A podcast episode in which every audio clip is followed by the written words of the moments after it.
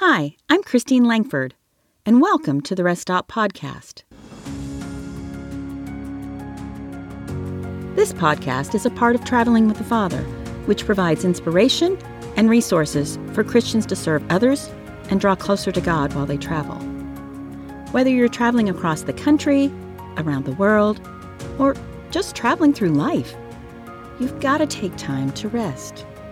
Traveling with the Father provides these short rest stops, three to five minute devotions to help you refresh and reconnect with your Heavenly Father. Now let's get started.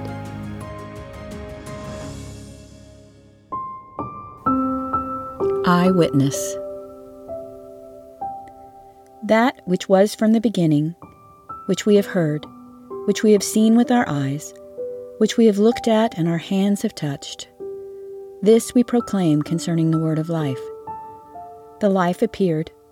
We have seen it and testify to it. And we proclaim to you the eternal life, which was with the Father and has appeared to us. We proclaim to you what we have seen and heard, so that you may also have fellowship with us. And our fellowship is with the Father and with His Son, Jesus Christ. We write this to make our joy complete. 1 John 1 1 to 4. When they return home, men and women who have served on their first mission trip often struggle. Serving overseas, they saw God working in miraculous ways. I talked about how Dr. Barry Sorrells taught me how to be conscious of God sightings on my first mission trip. Sometimes, God opened the eyes of the missionaries to the extent of suffering in the world or to ways their own culture is inferior to the culture that they came to help. Their experiences, what they saw, heard, and touched, changed their lives. I wrote about how my mission experiences in Honduras changed my world recently in a newsletter. John's experience with Jesus changed his life forever, as we talked about last time. He changed from a son of thunder to an apostle of love. John wrote this letter toward the end of his life, around the end of the first century. He opens his epistle by stressing that he was an eyewitness to the ministry of Jesus. Jesus wasn't some abstract idea. John saw this man healing people. He was a physical man that John leaned against at the Last Supper. Yes, Jesus was fully God as well, but he was also fully man. False teachers at the time were trying to say that Jesus was not a man, but instead an angel or an apparition of some kind. These false teachers caused John's readers to doubt and stole the joy of their salvation.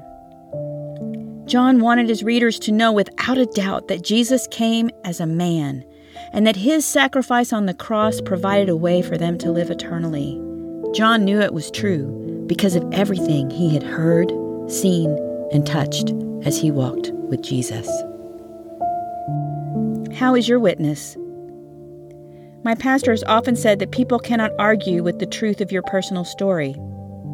How have you personally encountered God working in your life?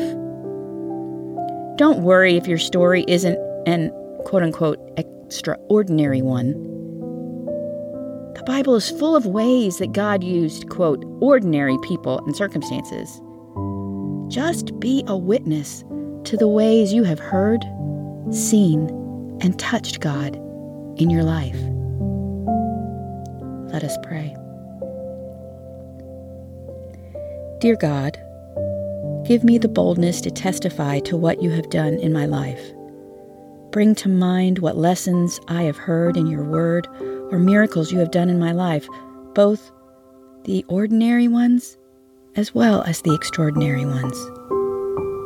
Help me to share those with others. Amen.